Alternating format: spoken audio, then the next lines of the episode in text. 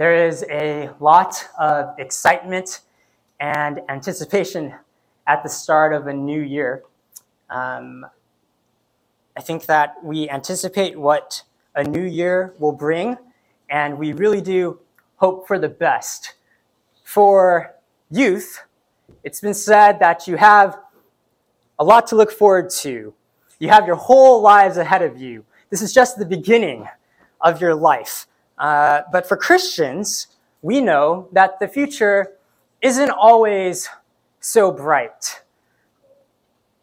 We don't deny the hardships of life. Think about this. Have you already felt some disappointments early in the new year?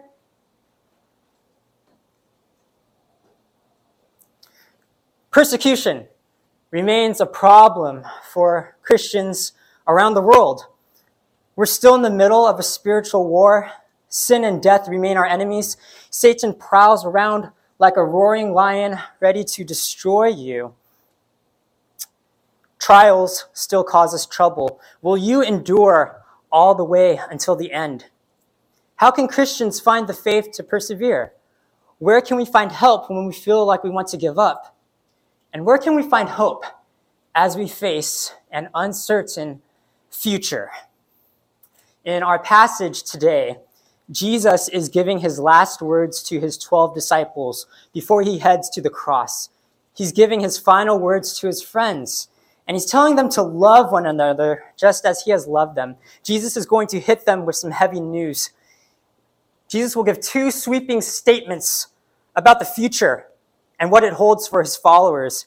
He centers on two big themes, and he circles around them, letting his disciples know that the themes are related. These are sobering realities that Jesus does not water down. Here's our sermon preview for today. The two main points in our sermon today come as a warning and as a promise. You're going to see a warning and a promise in points 1 and 2. Jesus gives the warning as the bad news first, and then he gives the promise as the good news. Think about how Jesus was setting the stage for his disciples in our passage today. They were going to see him suffer on the cross. Now, Christ calls us all to take up our crosses and to follow him. He warns that this will come with hate and persecution from the world, but he also promises help from the Holy Spirit and perseverance. Let's get started with the bad news first. Jesus first warns of hate and persecution for his followers. So why does the future hold hate and persecution for followers of Jesus? Let's see the reasons why the world might hate Christians. One reason why the world might hate Christians is because the world hates Jesus. The world hates Jesus. And we're going to see this in verse 18. It says, "If the world hates you, know that it has hated me before it hated you." One reason why the world might hate Christians is because the world hates Jesus. At this point in Christ's life, he had already drawn the line between those who hate him and those who love him. Jesus knows that there is already a plot, a devised plan to kill him.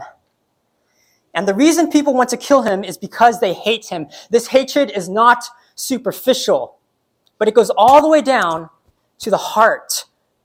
It's detesting, abhorring kind of hate. It's a hatred that harbors ill will towards someone so much that you want to see them dead. You want to see them killed. We call people haters, and we tell people, don't hate. But this is not the type of hate that's in our passage today. This hatred that Jesus has in mind is no joke. To hate Jesus means you want to murder him. So the world will hate you because the world hates Jesus. But why does the world hate Jesus so much? Earlier in the life of Christ, when Jesus was once talking to his then unsaved brothers, he said, "The world cannot hate you, but it hates me because I testify about it that its works are evil." Jesus says that the works of the world are evil. He says that the world is filled with bad, wicked criminals. He says that they do nothing good, no righteousness, no positive moral value. In fact, they are inherently evil. They're just inherently negative moral value. The world is opposed to God and his goodness, and they are of the evil one, a title of Satan. So of course, this offends the world. They can't tolerate being told the truth. Everyone who does evil hates the light for fear of being exposed. Jesus says that the works of the world are evil, so the world hates Jesus. If you follow Jesus, you are his friend, and the world is going to hate you too. You might feel nervous at this point, experiencing some anxiety. You might want to push back a little bit. Wait, Jesus, your logic doesn't seem totally legit. We can be friends, but I don't need to be the one calling people evil. I can talk about love and prayer and helping others, but I can still love the world, right? And didn't you tell us that God loves the world? Let's look at Jesus' response. He says, "Woe to you when all people speak well of you, for so their fathers did to the false prophets. Woe to those when people speak well of you, because this is what previous generations did to the false prophets."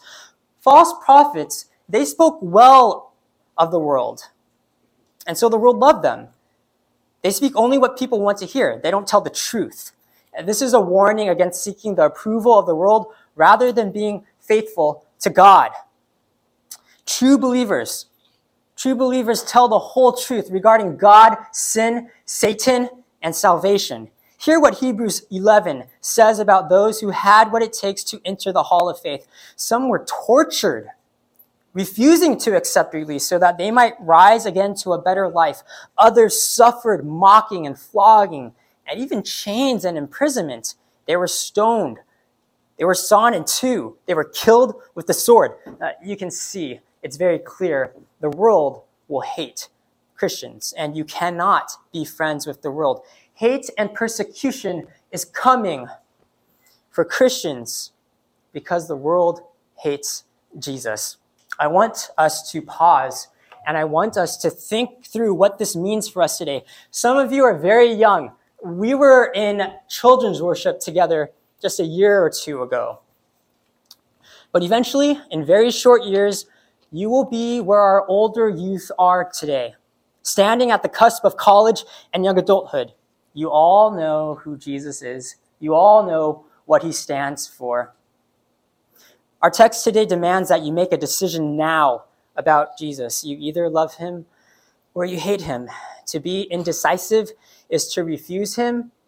To be indifferent is to reject him. You either love him or you hate him. Now, if you love him, you know what you're getting into. The Apostle John warns us. He says, "Do not be surprised, brothers, that the world hates you." Do not be surprised. Don't be caught off guard. Don't be naive. You would think that Jesus would want the world to love Christians. You would think that if you show the world the same love that Jesus does, then you'll be loved back in return. But that's not how the world works. The world will see you as different. The world will see you as strange. There's going to be a cost to following Christ, but the cost is nothing compared to the reward. Take courage and resolve in your heart right now to never forsake your Savior. In your younger years today, you can prepare for persecution by anchoring yourself in Scripture, practicing prayer, slaying your sin, committing to the church, and finding real friends who love Jesus. If you have not yet been baptized, now is the time to consider. It's a sign of obedience to Christ and a public profession of your faith. I was baptized when I was in junior high. But let me tell you something. Being baptized, it did not stop me from sinning. It didn't make me a super Christian. But what being baptized did was that it made me confident of my assurance that I know what I believe, and I'm making a statement that this is what I stand for. And I stand with Jesus. It did proclaim my commitment to Christ, and it was a marker that reminded me of my indebtedness and dedication to him. Stay loyal to the Lord. So you see that the world hates Jesus. The world hates Jesus, and Jesus gives us another reason for why the future holds hate and persecution for his followers. You are not of the world. You are not of the world. If you were of the world would love you as its own, but because you are not of the world, but I chose you out of the world, therefore the world hates you. Remember the word that I said to you, a servant is not greater than his master. If they persecuted me, they will also persecute you. If they kept my word, they will also keep yours. But all these things they will do to you on account of my name, because they do not know him who sent me. If I had not come and spoken to them, they would not have been guilty of sin, but now they have no excuse for their sin. Whoever hates me hates my Father also. If I had not done among them the works that no one else did, they would not be guilty of sin. But now they have seen and hated both me and my Father. But the word that is written in their law must be fulfilled. They hated me without cause. Another reason why the world might hate Christians is because Christians are not of this world. Jesus says that his disciples are not of the world, that he chose them out of the world. Those in my Sunday school class, you know what this word chosen means. It means to be picked. It means to be selected.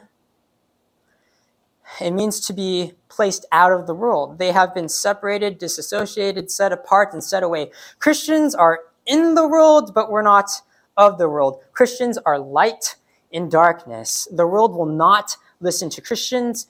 They might hear you and your words, but they won't be convinced. They will remain fickle. Culture will continue to shift and sway on the views of Christ and Christians. 1 John 4 says of unbelievers, they are from the world, therefore they speak from the world, and the world listens to them. But we are from God. Whoever knows God listens to us. Whoever is not from God does not listen to us. You cannot finally succeed at being friends with the world. In fact, anyone who continues to befriend the world is basically making the world into an idol. It's akin to adultery. Hear what James says. You adulterous people, do you not know that friendship with the world is enmity with God? Therefore, whoever wishes to be a friend of the world makes himself an enemy with God. In verse 20 of our passage, Jesus goes on to say that a servant is not greater than his master, and is repeating words from John 13:16. This example is easy to understand. Jesus first said this in relation to washing his disciples' feet. He said that if he, the master, were to wash his disciples' feet, they were to follow his example. And if they were to continue following his example, then of course the world will hate them because they hate the source. If you hate the leader, you're going to hate his followers too. In Kevin's sermon from 2 weeks ago, Jesus made an astonishing statement by calling us his friends. It's an incredible privilege to be called a friend of God, but it's also increasingly dangerous as the world refuses to tolerate anyone in camaraderie with Christ. And Jesus gets more real. He says, not only are they going to hate you, but they're going to persecute you. They're going to harass you. They're going to oppress you. They're going to chase you and pursue you. They're going to put pressure on you. Now, in case you're thinking that Jesus is just being dramatic, the Apostle Paul, someone who knows persecution, straight up says in 2 Timothy, indeed, all who desire to live a godly life in Christ Jesus will be persecuted. Now, in verse 21 of our passage, Jesus continues again, saying that the world is going to persecute you on account of his name, meaning because of who he is. And he pushes it further by saying they do not know God the Father, the one who sent Jesus as a savior. Jesus makes it clear whoever hates him hates God the Father. Throughout his whole ministry, Jesus has been making himself equal with God. Jesus is the Lamb of God. Jesus is the Son of God. Jesus is God. And Jesus says that if you hate Jesus, you hate God. If you did not share his words and his works with the world, his teachings and his miracles, then the world might have an excuse. You might have an excuse not to know him, but because Christ has arrived, because Christ has come, there's no more excuses. The world has reached a decision.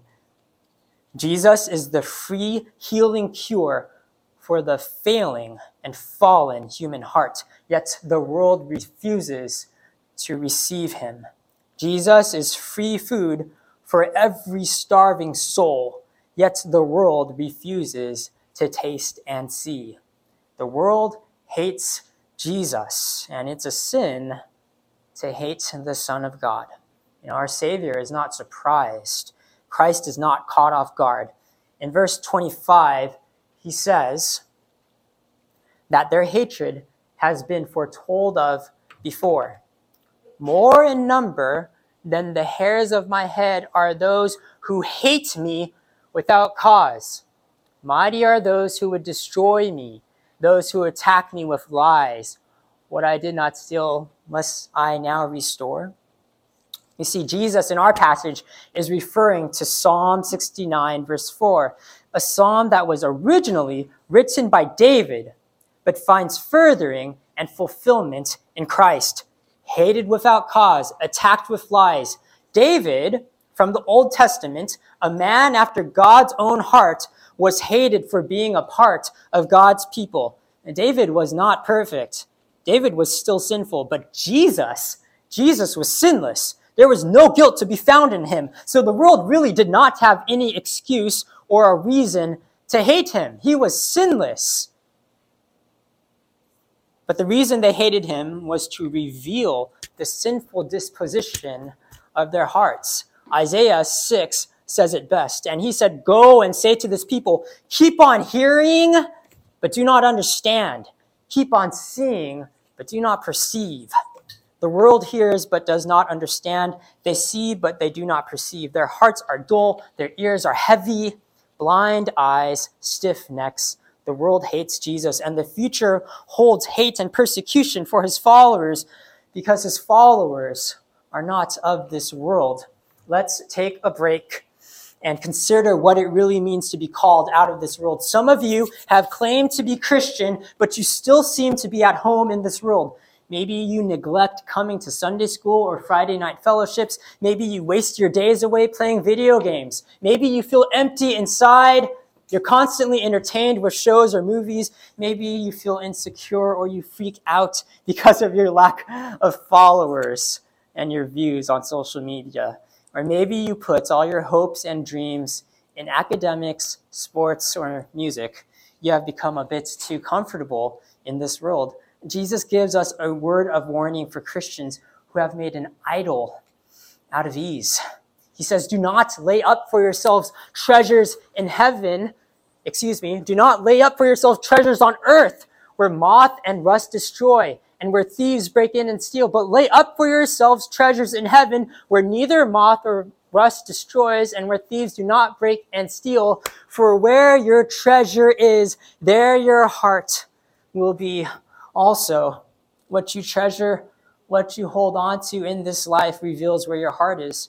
Christians are called to cherish Christ above all. Your treasures on this earth will all be destroyed. Your academic achievements, your success in sports, your magnificence in music. Does this describe you? You can put all of your hopes and dreams in a college or a career, but you leave Christ out of the equation. You can put all of your time and your energy in pursuing wealth and relationships, but you leave the Lord with your leftovers. You can center your life around comfort and safety, but you forget about the kingdom and you forget about your calling. You search for acceptance by accumulating friends and followers, but forget that Jesus is already unashamed of you. This world is not your home. Anchor yourself in heaven and find your home in Jesus. The first promise, it's a warning that Jesus gives, and it's of hate and persecution for his followers. This was the warning. It was the bad news. So let's get to the good news. The good news is of help and perseverance. Help and perseverance. The second point that Jesus gives his disciples is that of help, and it's coming, and they will persevere. This is the good news. The Holy Spirit will come, sent to believers to help, and believers will be kept from falling away. It's perseverance. And how exactly will this help and perseverance happen? It happens by this. The Holy Spirit bears witness about Jesus. The Holy Spirit bears witness about Jesus. You're going to see this specifically in verses 26 and 27. But when the Helper comes, whom I will send to you from the Father, the Spirit of truth, who proceeds from the Father, he will bear witness about me, and you also will bear witness because you have been with me from the beginning. The Holy Spirit, the Helper, is going to bear witness about Jesus. The Spirit is going to testify. He's going to give his testimony about Jesus. He's going to commend and speak well of and vouch for Jesus. Now, when I talk about the word testimony, I don't want you to think about testimony in terms of like a camp retreat where you go up and you give a testimony if you feel like it. No, I want you to think of this word testimony like it's a courtroom, like the Holy Spirit is being summoned to speak, to give his testimony about Jesus. He has to do it. He's compelled to do it. He's going to do it. And whether he likes it or not, and he does like it, the Holy Spirit is going to bear witness about Jesus. And he doesn't say what he feels, but he speaks of what is true. This is what it means for the Holy Spirit to give his testimony. He's the Spirit of truth. He is compelled and sure to speak the truth about Jesus, and he testifies to those who approach the throne of God with humble, broken, and contrite hearts. He speaks to those who submit to the King. He tells the truth about God to those who want to spend time with him. There is a certain type of inner conviction that comes from personal intimacy with Christ. The Holy Spirit helps you know that God is real, his word is true, and Jesus really does love you. He says, and I will ask the Father, and he will give you another helper to be with you forever, even the Spirit of truth, whom the world cannot receive, because it neither sees him nor knows him. But you know him. You know him. And he dwells with you, and he will be in you. In verse 27 of our passage, Jesus takes the idea of the Spirit bearing witness even further by saying that his followers will also bear witness. Now, this part of our passage, it's easy to miss. It's tucked underneath the idea of being kept from falling away and being helped by the Spirit. You can see how it relates to what Jesus is saying, though. The Holy Spirit testifies of Christ in the hearts of believers, and believers testify of Christ to the hearts of unbelievers. So there's an inward testimony that the Holy Spirit gives us, and there's an outward testimony that we give to the world of unbelievers. For God said, let light shine out of darkness. He has shown in our hearts to give the light of the knowledge of the glory of God in the face of Jesus Christ. Jesus' followers, we're not just going to say that Jesus was a cool guy.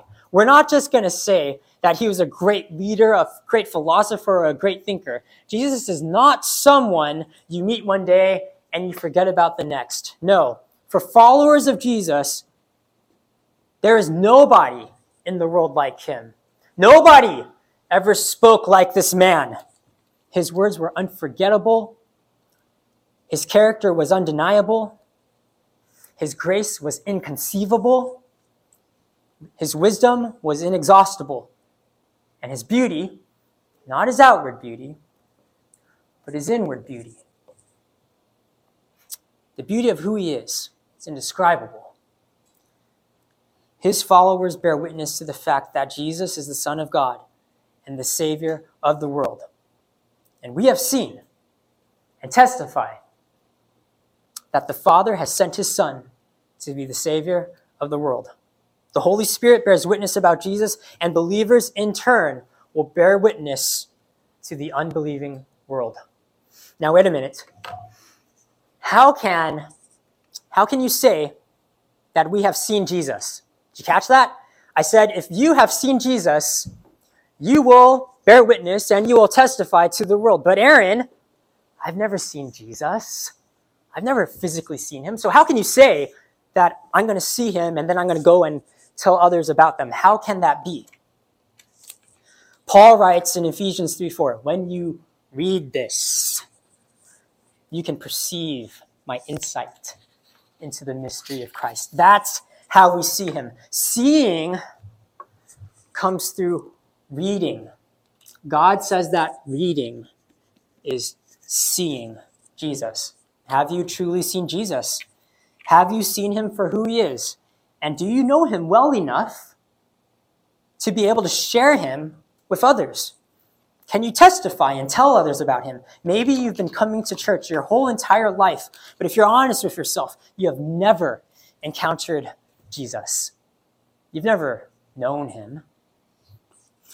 And may I humbly suggest that if this is the case with you, you have not been emphasizing the word. And here's another way that you can be sure that you have seen Jesus. Acts 4:20, it says, "For we cannot but speak of what we have seen and heard." Scripture says that if you have truly seen Jesus, you can't help but speak about him. You can't keep it in.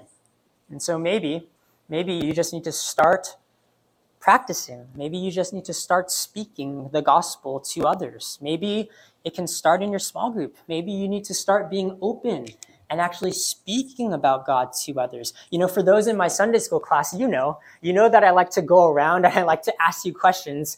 I'm not trying to put you on the spot. I'm not trying to pick on you. It's an exercise. It's an exercise in helping you being able to articulate the truth. And this is something that I learned in school. It's giving you the vocabulary of the Bible.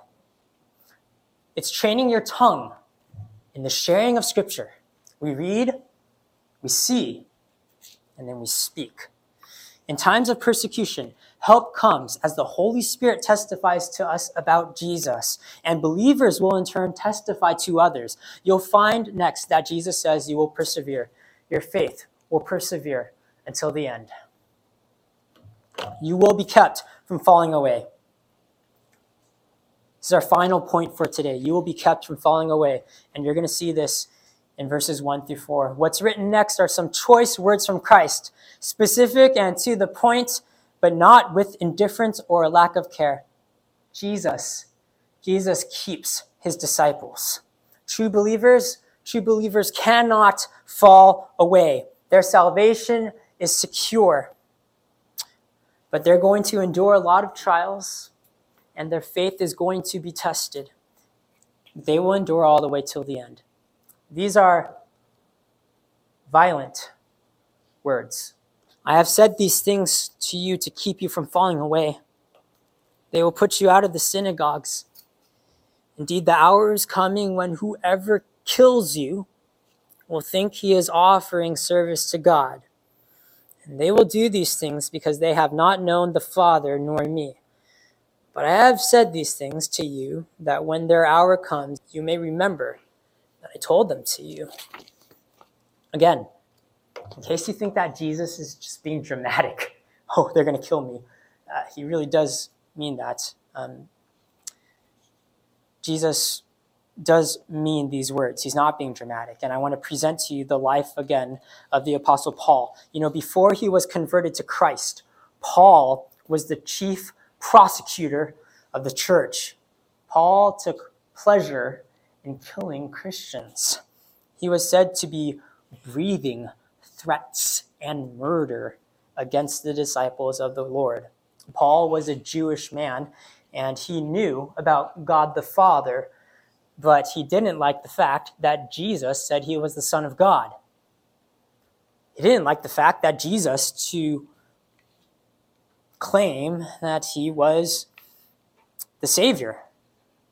He, Paul, thought that Jesus was a liar. Paul thought that Jesus was a blasphemer. And so he hated Christians. He hated followers of Christ. Paul thought he was being righteous. He believed what he was doing. It was what God wanted. And by hating, persecuting, and murdering Christians, he was sure he was offering service to God. Look at what Paul says about his previous life. This is awfully scary words that Paul says. He said, I myself, this is Paul talking, I myself was convinced that I ought to do many things in opposing the name of Jesus of Nazareth, and I did so in Jerusalem. I not only locked up many of the saints in prison after receiving authority from the chief priests, but when they were put to death, I cast my vote against them, and I punished them often in all the synagogues and tried to make them blaspheme. And in raging fury against them, I persecuted them, even to foreign cities. Persecution is going to come from people who think they are right. They think they know what it means to follow God. They think they know what it means to be a good person. They think they know what it means to live a moral life. They'll say things to you like, well, if you love me, you're just going to let me live my life, right? Just let me be.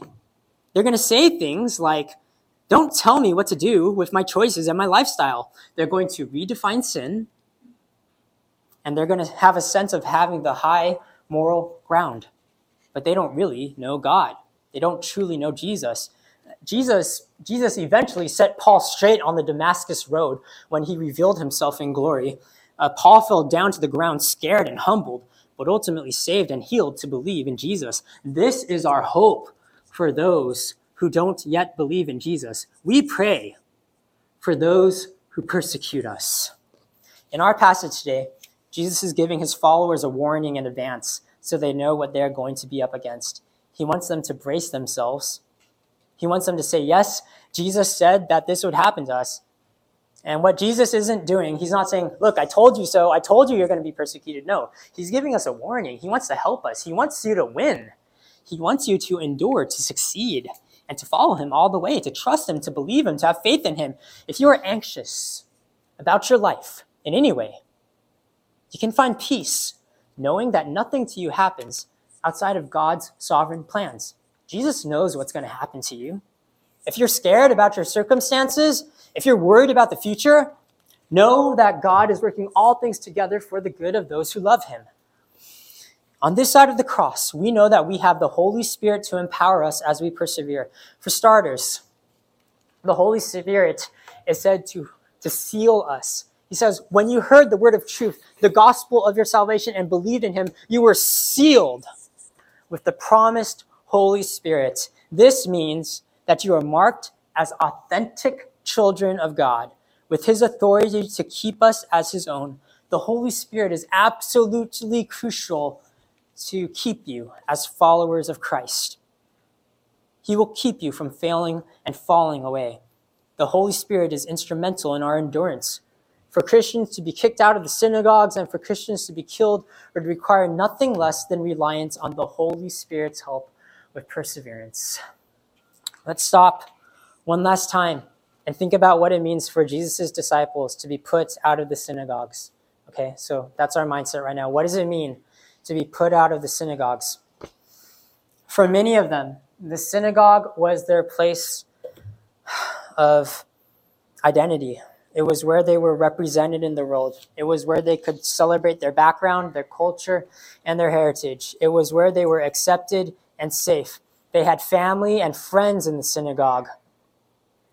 But Jesus says that they would soon be put out, expelled, and rejected from the place that they called home. If you are a Christian here today, I want to give you some encouragement. There's a special and certain type of honor for those who suffer shame for the name of Jesus. This is what Acts 5:40 says. It says, and when they had called in the apostles, they beat them, and they charged them not to speak in the name of Jesus and let them go. Then they left the presence of the council, rejoicing that they were counted worthy to suffer dishonor for the name. And every day in the temple, from house to house, they did not cease teaching and preaching that the Christ is Jesus. So for those of us who are Asian American, we understand what it means to be in an honor-shame culture. And if we look closely at our culture, especially with Chinese New Year here, we see how our culture, it actually does clash with being a Christian and with the kingdom of Jesus. There are some who really do have to reject the beliefs and the customs of their culture, even forsaking family and friends after they are born again. It is a privilege and an honor to join the ranks of these great saints who have suffered dishonor for the name of Jesus, to be counted worthy for the sake of Christ is commendable, respectable, and inspiring, you can be sure that Jesus sees your suffering. He is aware of it, and you are not alone. He is not scared, and he does not shrink away from it. He has given you the church to come alongside you for encouragement and for support. He will answer your prayers for perseverance. God will give you the strength to serve him in suffering. So let's demonstrate Christian unity at our schools. Let's demonstrate Christian solidarity. When you see someone at school and you know them from church, I want you to say hi to them. I want you to hug them. I want you to give them a high five. And when your friends, when they ask you, hey, how do you know that guy? How do you know that girl? I want you to say, this is my brother in Christ. That's my sister in Christ. And then I want you to invite your friend to come to church. You all have friends and family who do not come to church. It is still culturally acceptable to invite people to church. So let's not take this for granted. Keep persisting, keep insisting. Put a little bit of your reputation and risk and your likability on the line. Be courageous for Christ. It is not foolish to be jealous for the fame of Jesus. This reminds us to pray for all of the Christians who suffer real persecution around the world. My family, I told you, we pray for missionaries on Mondays, but now I wanted to make it a point to pray for the martyrs too. I'm convicted that you must share the work of spreading the gospel and expanding the kingdom. We must live our lives proclaiming Christ. This is our big idea.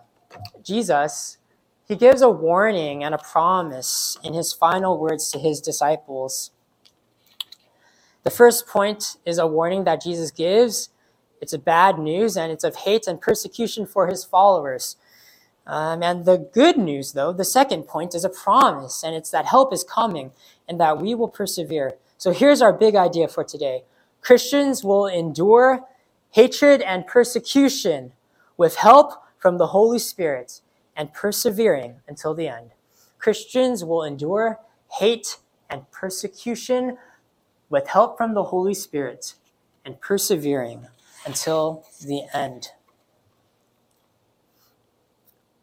And if I can give you the big idea again, but this time I'm going to give it to you a little bit more simple, and I'm going to give it to you more broadly and with a beat this time. With help from God and sovereign grace, you will endure and keep the faith. With help from God and sovereign grace, you will endure and keep the faith. Now, I want to be very clear about this. Listen to me. Nowhere in the Bible does it say that we are to retaliate. Nowhere in the Bible does it say that Christians, when we are persecuted, that we're supposed to fight back.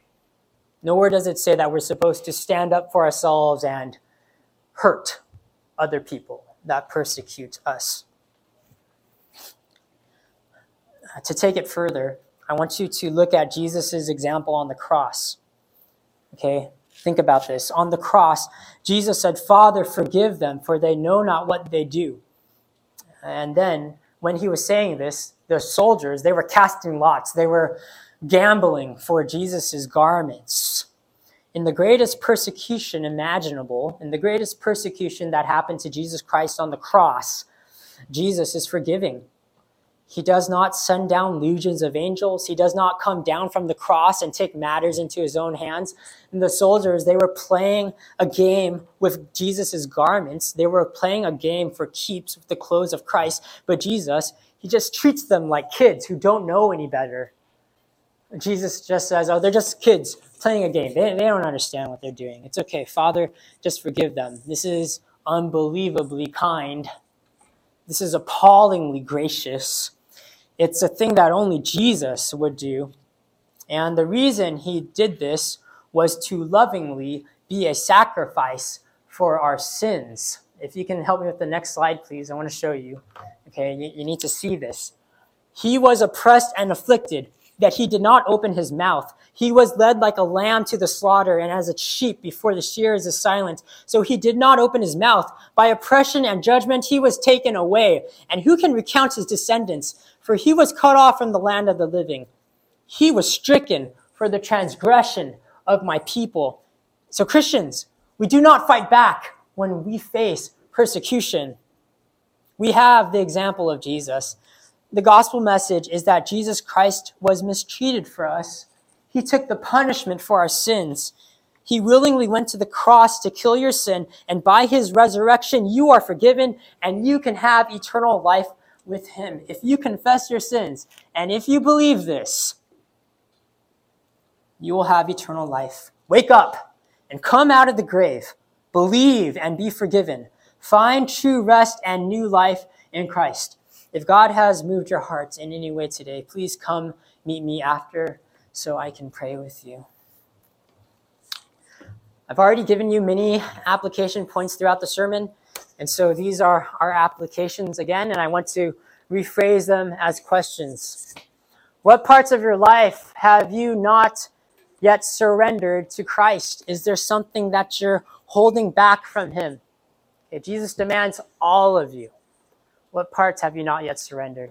Then, what areas of your life are you still living in the world? Christ has called you out. So are you living like you're out of the world? Or are you still living like you belong in there? No, you belong to Jesus Christ. Come out and be totally and wholly devoted to him. Then, can you honestly say that you have seen Jesus with your own eyes? Can you bear witness to him? Can you say to your friends and your family who do not believe, yes, I've seen Jesus. Come, taste and see that the Lord is good. He's there for you. Can you say that to your friends and family? Finally, how can you encourage Christians who have been kicked out of the synagogues? There are Christians today who are hurting. Do you pray for the persecuted church? And if you have family or friends who you know are lonely, can you come alongside them? Can you be their friend in their time of need? For all of us today, we're all called to share Jesus. Okay, don't be afraid of being awkward. God does not give up on us, so we do not give up on others. With warmth and with wisdom, be persistent and insistent in your evangelism. Invite others to church and ask how you can pray for them. Share the good news. I want to go back to the beginning again for our conclusion. It's true, okay? It's true that for followers of Christ, the future is not always going to be perfect. For followers of Christ, there will come times of difficulty and there will come times of persecution. But my challenge to you is that you're actually not looking far enough into the future. We think that this world is all there is, and if there's suffering in this world, then that means you lived a bad life. It's not true. It's not true. Your life is not measured by what happens here, but our lives here are measured by eternity. And so if you can put your gaze forward into heaven, if you can expand the vision and put your horizon onto Christ, you will find the strength to persevere. Look at this passage in Hebrews. It says that people joyfully accepted the plundering of their property. They experienced great persecution. People stole their stuff. And why did they joyfully accept it? They joyfully accepted it because they knew that they themselves had a better possession and a better abiding one. Their better possession was in heaven. Their better possession is Jesus Christ. The presence of his glory with great joy. This is getting a little bit meta, but I'm going to repeat the words of Jesus that he said. I have said all these things to you to keep you from falling away. Listen to my words. Hear the voice of Jesus. He's going to keep you until the end. With help from God and sovereign grace, you will endure and keep the faith. This is just the beginning of your lives, and we have a lot to look forward to together. Let's pray. This is a prayer poem that I wrote for you today, here in the youth service at FCBC Walnut. A warning and a promise to those who bear the cross, that when the night is coming, our joy comes with the dawn. Our sins have been forgiven. Our souls have been set free. In trials and in testing, we have all that we need. For just as Christ has suffered, so we must suffer too. With hate and persecution, they know not what they do. But as the Spirit seals us and we recall his words, we see the Son in glory and hope for his return. With help from God Almighty and surely sovereign grace, we will endure to heaven. Hold on and keep the faith.